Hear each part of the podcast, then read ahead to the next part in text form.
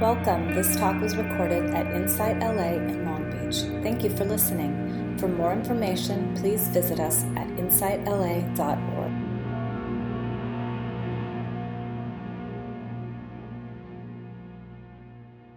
Welcome, everybody. So, I apologize for my voice. I'm getting over that awesome cold that's been going around. I think I'm contagious. I've had it for a week and a half. I keep. I thought today I'd be. It'd be done, but it's not. So today's talk is on um, nature of mind. How many of you rec- uh, recognized and rested in your true nature of mind during that meditation? Maybe. Whatever that might be, yeah. So, um, so I'm always fascinated with my mind's ability to take my spiritual practice and it wants to use the spiritual practice to make this life better. And um, am I am I the only one? it's um, it's always fascinating. Like every meditation, it, the mind wants to do this, and when I go on retreat, it wants to do this. And and the beautiful part about being in a group and in a sangha is that we notice that we're all the same. Like we're we're suffering in the same ways. And coming back from a retreat, well, several of our sangha members uh, went to just got back from Joshua Tree this last week. It's a six day retreat. And noticing the 60 plus people, you know, recognizing that in the interviews and the shares and whatnot, we're all suffering in, in the same way. And this, in this, this, uh, this mind just incessantly wanting a better life.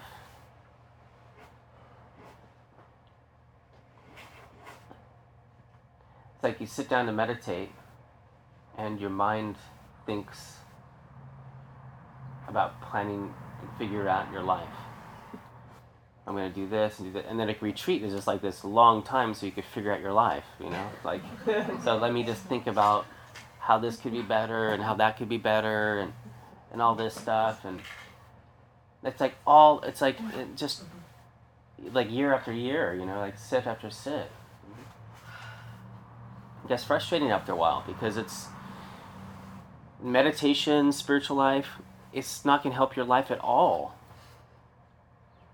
Not at all. Like the external life, the life situations will not change. It's not going to make a better life. How can it? We're in dukkha, first noble truth. This is the first thing that Buddha said. Suffering in life.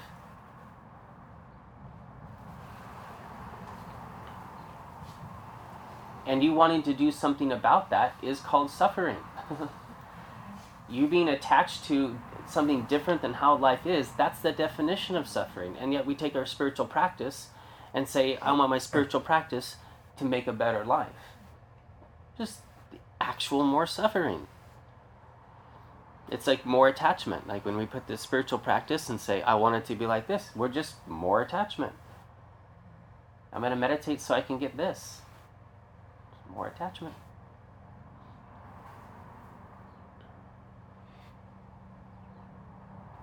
Now, obviously,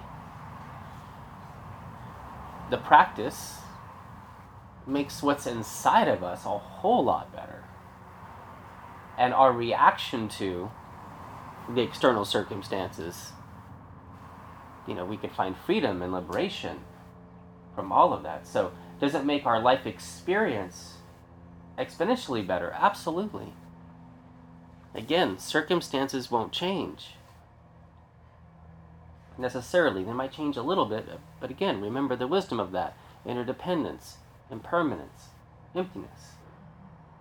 So even if they did harmoniously all come together, of course, that's impermanent, interdependent.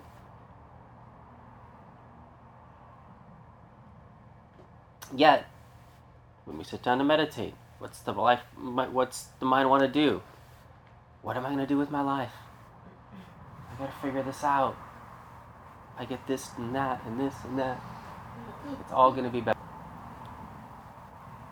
So that stops us, obviously. That prevents us from realizing that we're already free. That nothing else needs to be put in place for us to be free. It's this interesting, interesting thing that thinking that we're not free and trying to figure out how not to, how to be free, we've missed that we already are. and this is why the first noble truth was, hey, there's suffering. Because we're actually we dig the attachment. Like we really dig on life. Like we really dig on the aspect of like um, if i get this i'm gonna i'm gonna be happy. This hopefulness and this grabbing grasping nature like the first thing the buddha said was pointing out like what you actually think is bringing you happiness that right there that craving right there that's the actual piece that's messing everything up. You know, that right there, that actual craving mind, this mind that reaches out to get, to grab, you know, to pull in, like that actual, this thing, it goes out. You notice, like when the craving mind, you know, like I need to fix something in my life, it's all outer energy. It's all moving away from self, all moving out so the first thing is is to meditate and really know experientially it's definitely not out there. It's definitely not. Like it's it's definitely not. We have to know it like it's absolutely definitely not. Like it's not like we throw our whole life out and we have to go to the Himalayas and all that stuff. I'm not saying anything like this, of course.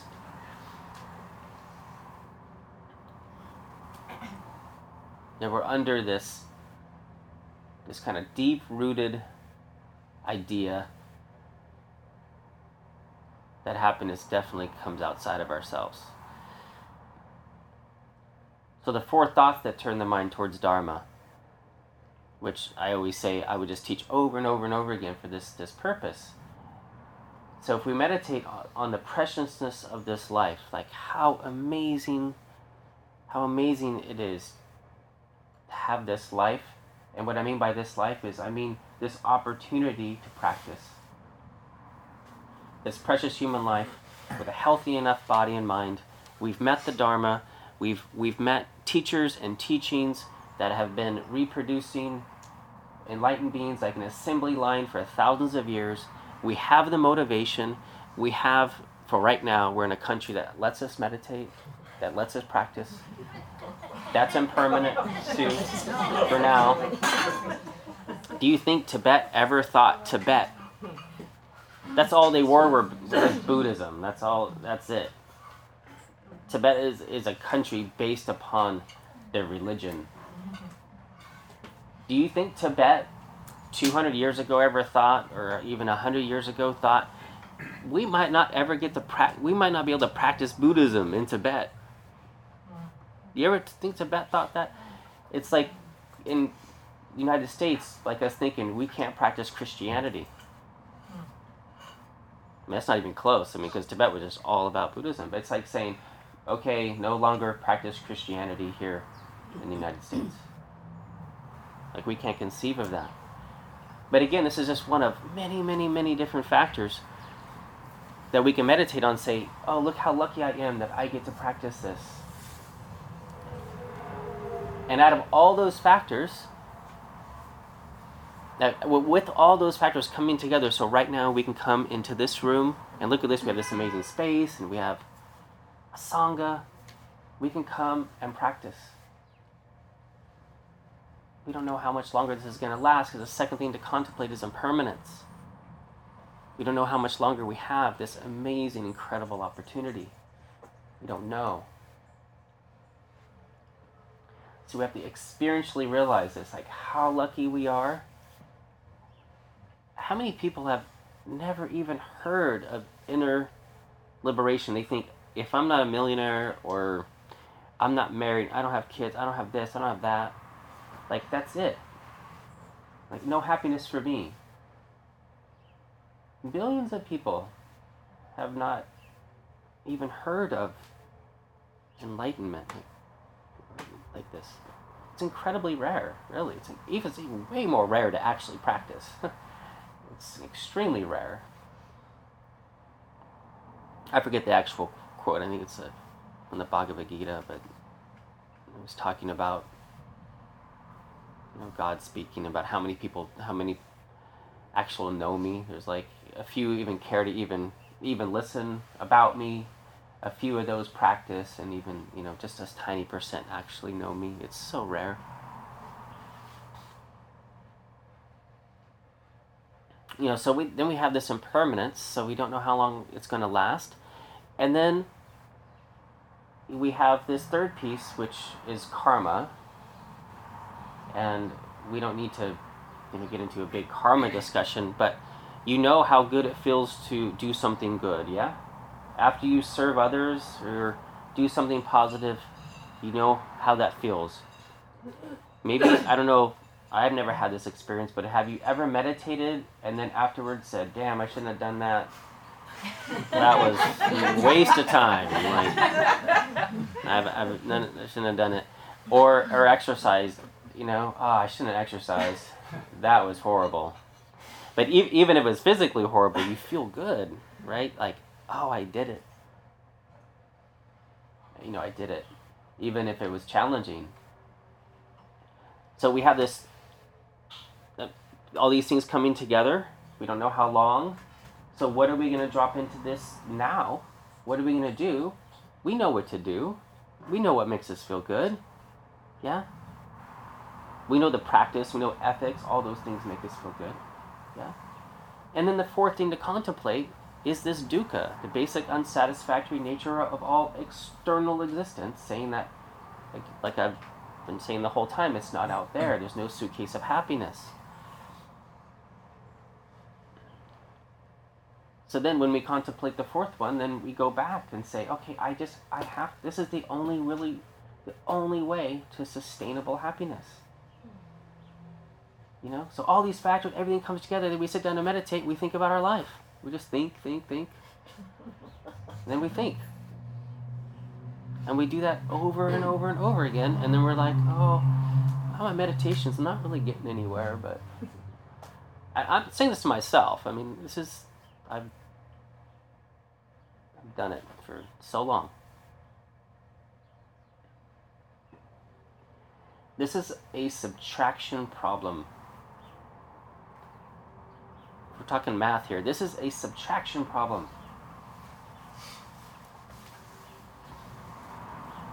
This is emptying, not adding. There's nothing, nothing, nothing, nothing to be added here. Nothing to be added. Even all the knowledge that gets us here will be thrown out. Right? Like the texts say, only a dummy would carry the boat on land once it crosses the river. You know? Only a dummy would carry the boat. So even even the knowledge, they say the Dharma takes us across the lake, you know? The path takes us across the lake and then get out of the boat. you know, walk. So even that, even even this is to be thrown out. You know? That's the final liberation is like when you when it's taking you across the shore. This is and it's how this looks in in like real time, like when we're meditating the meditating, you know you focus on the breath, breathing in, I know I'm breathing in, breathing out, I know I'm breathing out, and you focus on the sensation. Let's say you're doing breath practice. Yeah? At a certain part of your meditation, stop doing breath practice. the meditation will meditate you. It'll meditate you until there's no meditation. It'll meditate you till there's no meditator. I mean, that there's no meditation and no meditator, there's no meditator trying to figure out its life, his or her life, right?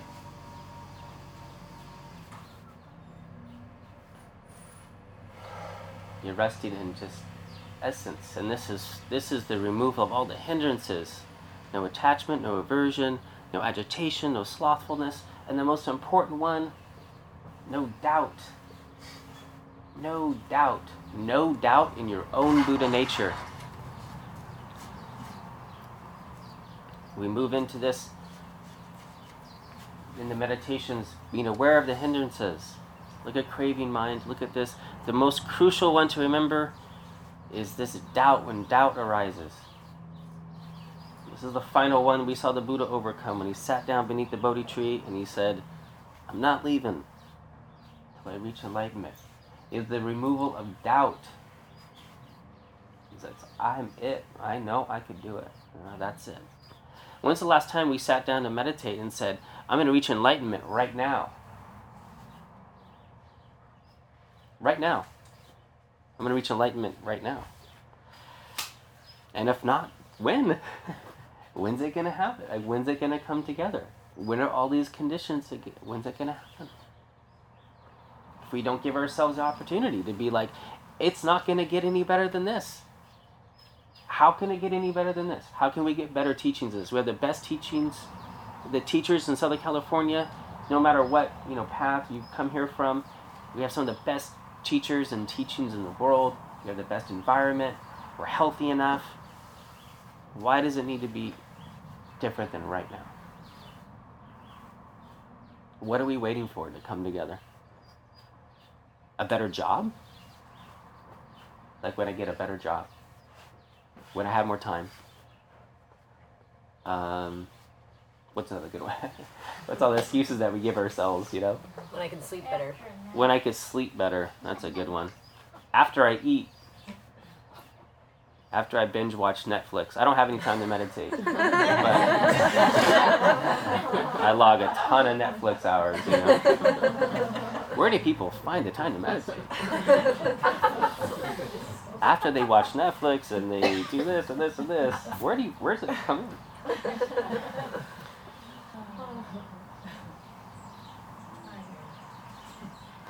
I'm going to read some stuff that hopefully doesn't make any sense.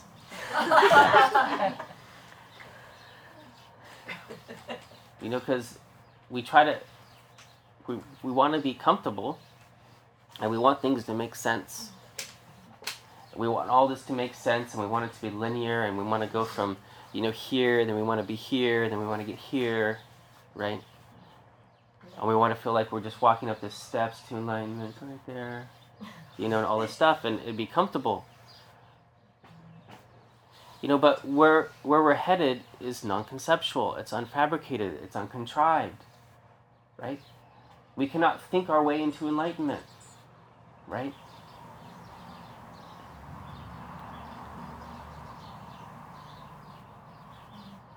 So this is this is the thing. This is the reason why they have things like Zen koans.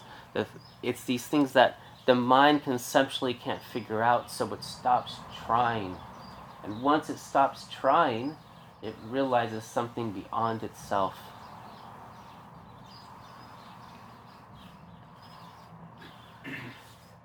So, this is from um, a text.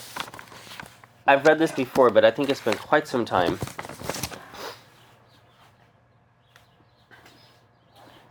This is from the great Longchenpa who's a Dzogchen, Dzogchen master. They say like having a this book in particular, this text is an actual commentary on the basic space of phenomena, which is basic space of phenomena is a relic, what they call a relic of the Dharmakaya. The Dharmakaya is the truth kaya. Dharma means truth. You have Sambhogakaya, Nirmanakaya. This is this is of the truth kaya. They say that having this this book in your home is better than having a whole stupa, like a blessed stupa in your home. They said if the Dharma could speak, this is what it would say. And of course, all words are false, but if it could speak the truth of this, this is what it would say, which is in this book. This is a commentary on the book, right? But it's important to to hear the words. You know, Joseph Goldstein. How many of you know Joseph Goldstein? He's really, really famous in the Vipassana schools. He was reading the Dzogchen text when he had his first enlightenment experience. It was just one sentence, actually. from a book just like this, actually, from a text just like this. And it was talking about how everything is arising and it's free upon arising. It's liberated upon arising, they call it. And he just, everything went away. But anyway, so I'm gonna I'm gonna read this, and it probably won't make sense, and it might make total sense. It doesn't matter. But I want you to just close your eyes, and I'm just gonna read a little bit of it, and don't think about it. No need to to conceptualize it. Just let the words fall.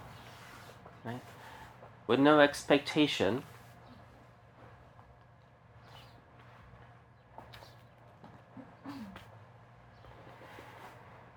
So he uses the word it. He says like if it is thought about, if there are concepts, the it is true nature of mind. The it is essence mind. This is the it that he's talking about. So where we're trying to get to, if that's such a thing. If it is thought about, there are concepts. If it is meditated on, there is ordinary consciousness.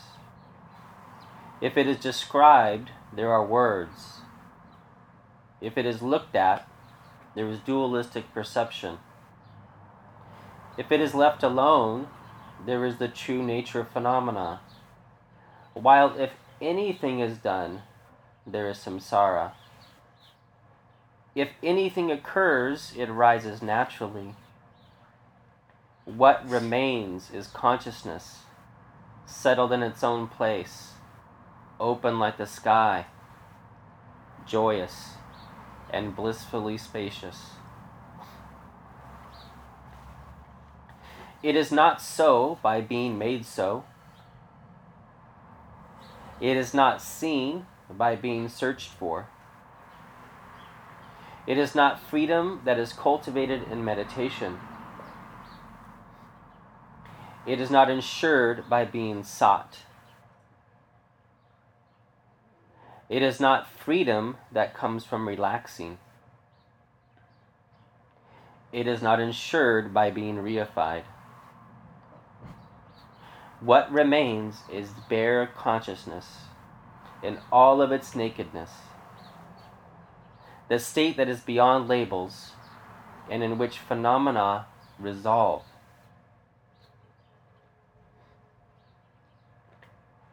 Nothing stands between samsara and nirvana.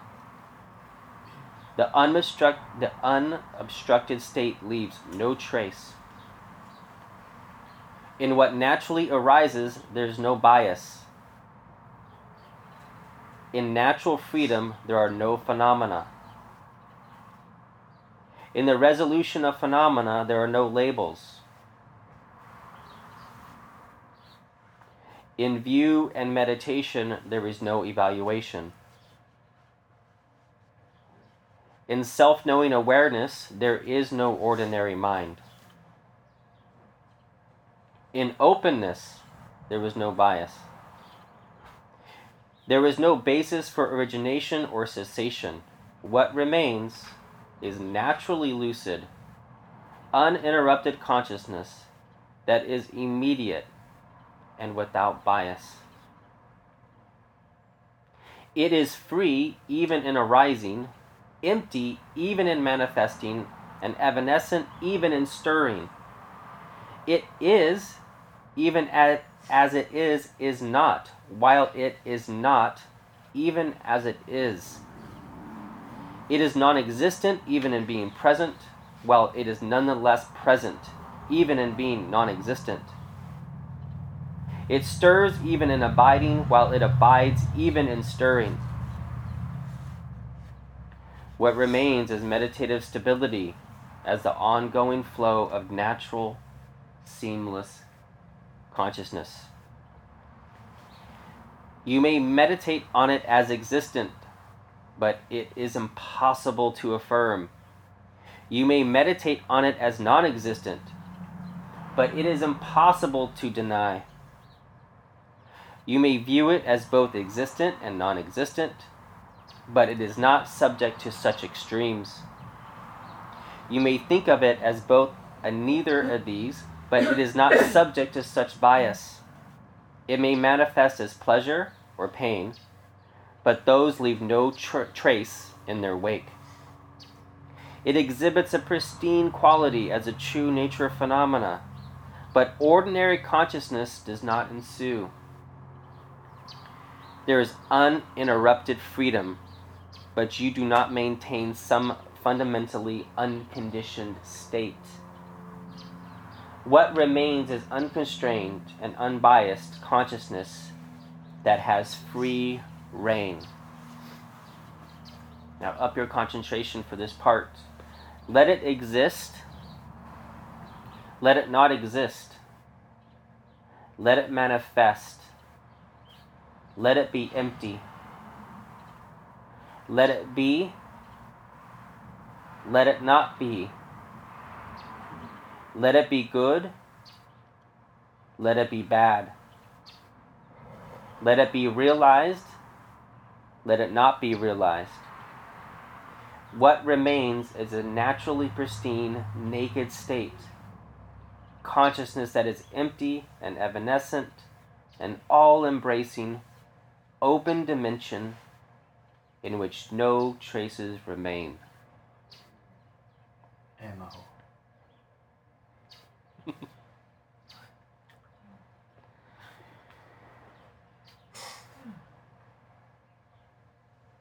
just sitting for a couple minutes. Just let's just sit in free, open awareness.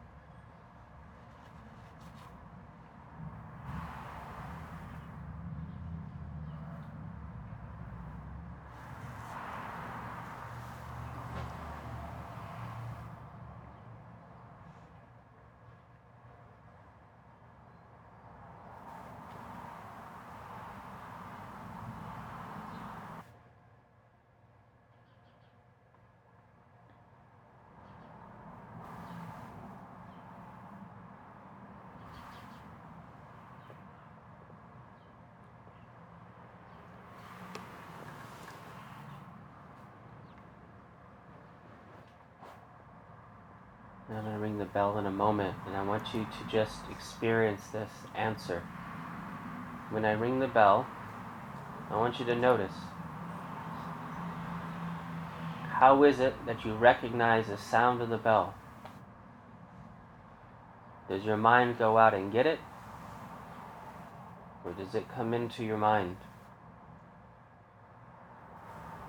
And exactly where do you hear it?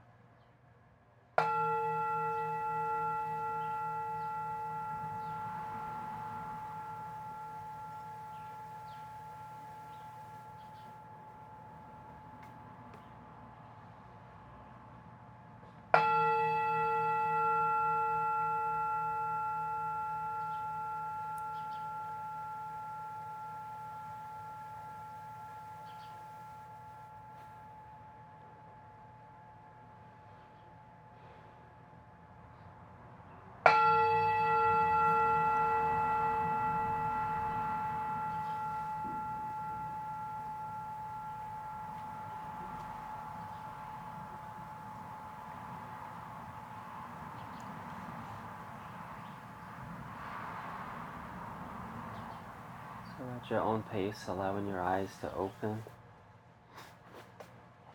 So you see, Longchenpa's text was conceptually trying to get us out of our. Not trying to get us out, he was just explaining the natural state.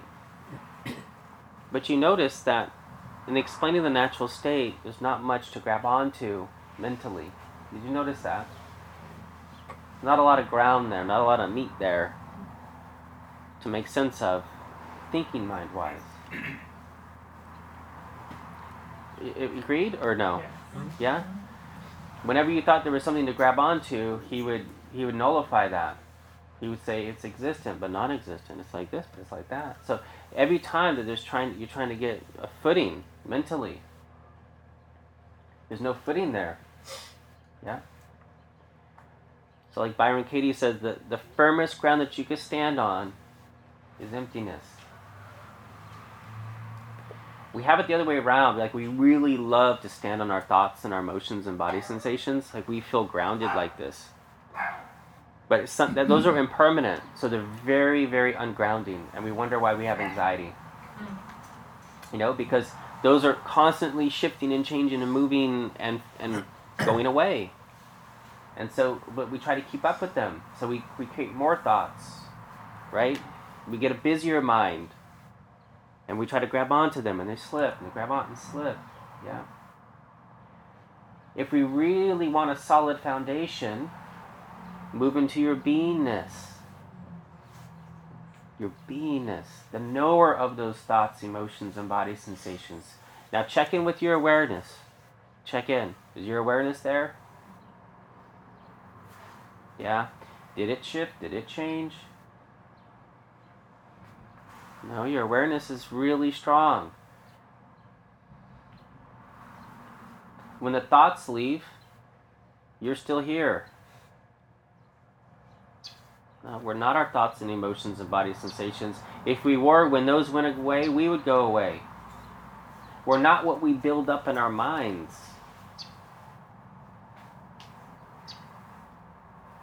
Because that's constantly disappearing. So this is the very basis of non-self, which Buddha said, like once we get this down, we're not this permanent fixed self. Of course, we're we are a being, and we're conscious. But there's no permanent fixed self in there. There's no permanent this, and so we don't need to worry about losing anything. If we haven't built anything up, there's nothing to lose. But we impute a self into nothingness, and then when it goes away, like I'm a child, I'm a teenager, I'm an adult, I'm a this and that, or our profession, and then when it goes away, we think we lost something, and then we suffer. There's nothing there. Let's get together and um, maybe just check in to see how that was for you, that uh, meditation that we did. I really appreciated the uh, what you, how you started the, the talk and how you also it evolved because I find myself often lately so resistant to deepening practice, so resistant to renunciation. You know, it, it causes a lot of my conditioning kicks in where I seek the comfort, where I seek the familiar, and the renunciation feels unfair. You know, there's this sort of teenager, childlike, why it's not fair. I want to revert to the, the, the, the, conditioning and the practices that feel comfortable. And of course, I know where those, those stories end, but this is why I practice, you know, is what you were affirming. And that's why it's so important for me to listen to teachings and to continually because otherwise I, I do want to go push the default setting again mm-hmm. and I forget. So if waking up is is what I'm this this process then it's it's the distractions are totally these impediments and as easy as it is to fall into those habits, it's exactly what is causing the suffering or feeding it to. Wonderfully put. Thank you really thank you because it's like I, these are, this is why I practice and I get to hear it.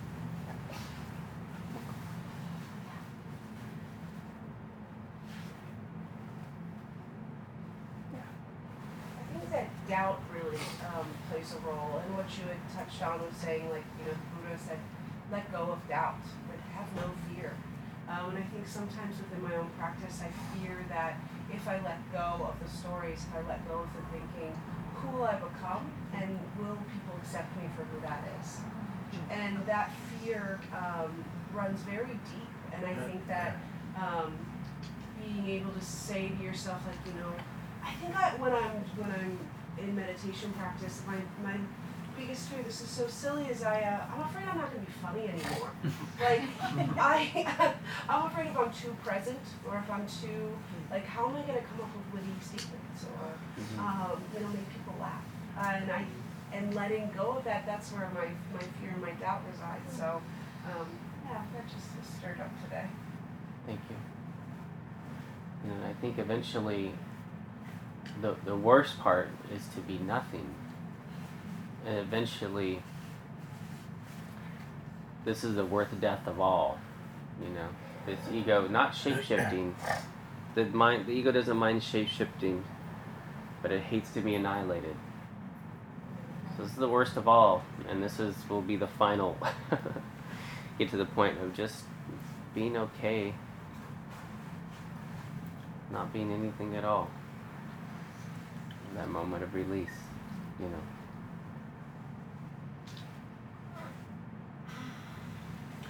Um, I've been meditating uh, a lot in the past year.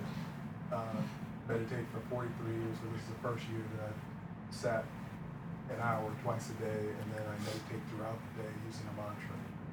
And what I've noticed is I spend a lot more time in the present moment. Uh, whereas before I could drive from here to San Diego and not remember the trip because I was thinking about things that happened in the past or what I need to do when I got there or whatever. Now I spend almost all of my time in the present moment. And if something's, you know, a strong disturbance or something threatening happens, then I ruminate on it for a while, but a lot less than I used to. And maybe, you know, once every two weeks I'll find that I'm not in the present moment. But I think that's, one of the good things about this practice is that it, it helps you to experience your life more. You spend less time daydreaming, you spend less time worrying, less time, you know, not present. And you spend more time relinquishing thoughts when they come up, feelings when they come up, anxiety when it comes up, everything, you let go of everything. And um, it's peaceful. And and what you're cultivating is the stability of mind to turn it in on itself. So n- not only are you the stability of mind to experience your external life, but now that non-rumination and non-grasping mind that you is allowing you to stay present. Like when you when you meditate and turn it in on itself, now it's much more stable. And you're so right that continuity of practice, that moment to moment awareness, makes our meditations, like our formal practice meditations, so much better because that continuity of stability grows every day. So thank you for sharing. Yeah. So, this is sort of a ongoing question I have that I still feel like I have unresolved. So if sort of okay, we rest in the the nature, we know that our happiness is in here, right? But then at the new year, we set intentions, we set conscious intentions, we set guidelines, goal. I mean, I don't like the goals, but the intentions. Um, that feels like planning. That feels like intending to create. It, feels contrary to me, and I don't really know how to reconcile those Mm-hmm. two things. Relative truth, ultimate truth. Relative truth, ultimate truth. The boat, the water, crossing the water. Relative truth. Getting out of the boat, ultimate truth. so we we set intentions, knowing the three factors of wisdom that are impermanent, interdependent, and empty of inherent existence from their own side. So if, if you walk into your intentions, your relative intentions, with that wisdom, mm. we can have extreme resilience because we know the ultimate truth of it. We know the ultimate truth of that goal is is is within emptiness. Isn't there still craving in in wanting to create and in intending something to manifest or happen? no. Passionate, not attachment. Passion for something is not attached to the outcome of it. Mm. Attached to the outcome is not wisdom. Passionate, non attachment. You know, if the Dalai Lama, you know, the Dalai Lama wants his country back, you know, and, and all this stuff, yeah? 600 monasteries crumbled, people killed in his own name, all this stuff. He has got passion to relieve the suffering of his people, you know, and for that matter, all beings. But if he was attached to all of those things, he'd be just nothing, yeah. So passionate, not attachment.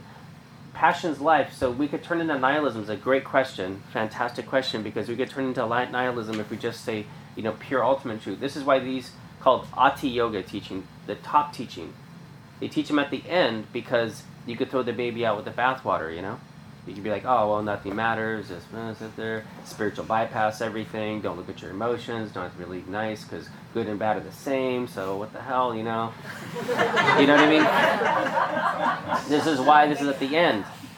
This is at the end of the path. They teach us after you've cultivated, you know, usually decades of loving kindness and you've done your purification practices and a lot of devotion and all that stuff. And then we drop that this in there. Yeah? But we're not in a monastery. We have to teach it a Sunday sit, you know, in a half an hour. You know, this is what we have to do but you're holding the whole path, you know, like that. And this is why I'll just kind of end here, almost at the end here. But you know, the motivation for practice. You know, when uh, when Ram Dass asked his teacher, "What's enlightenment?" He said, "Enlightenment is to feed and to serve. That's enlightenment. Enlightenment is wanting to reach enlightenment for the benefit of all beings. Means I want all the knowledge in my power, so I have the, the best capability to help all beings. That's why we want omniscience. It's because if you're omniscient, you know exactly what that person needs, so you can be of best of, of the best benefit to that being. That's what we're. That's our intention. You know, they asked this one lama, "Are you enlightened?" And he said, um, "He says, no, I'm not. I'm not fully enlightened." He says, "I could only I can only recall right now my last 500 lives and my next 500. I have a pretty good idea. So I have a long way to go. but so this is, I mean, this has to sit like these teachings have to sit within that framework of the Bodhisattva vow. You know, of why are we doing this? And I'm going to read this last little thing from Byron Katie where she this is the Tao Te Ching, and she um, and her husband's a writer, and so he just I think organically started reading the Tao Te Ching, and she started commentating on it, and he wrote it all down. it's pretty incredible. The Tao doesn't take sides; it gives birth to both good and evil. She says the master can't take sides. She's in love with reality, and reality includes everything both sides of everything. Her arms are open to it all. She finds everything in herself all crimes, all holiness. She doesn't see saints as saints or sinners as sinners. They're just people who are suffering or not, believing their thoughts or not. She doesn't see any difference between states of consciousness. What's called bliss and what's called ordinary mind are equal. One is not high, a higher state than the other. There's nothing to strive for, nothing to leave behind. There's only one, and not even that.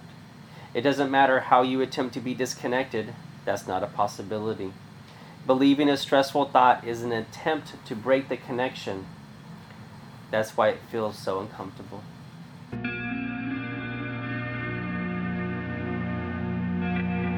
You have just listened to a recording from Insight LA in Long Beach.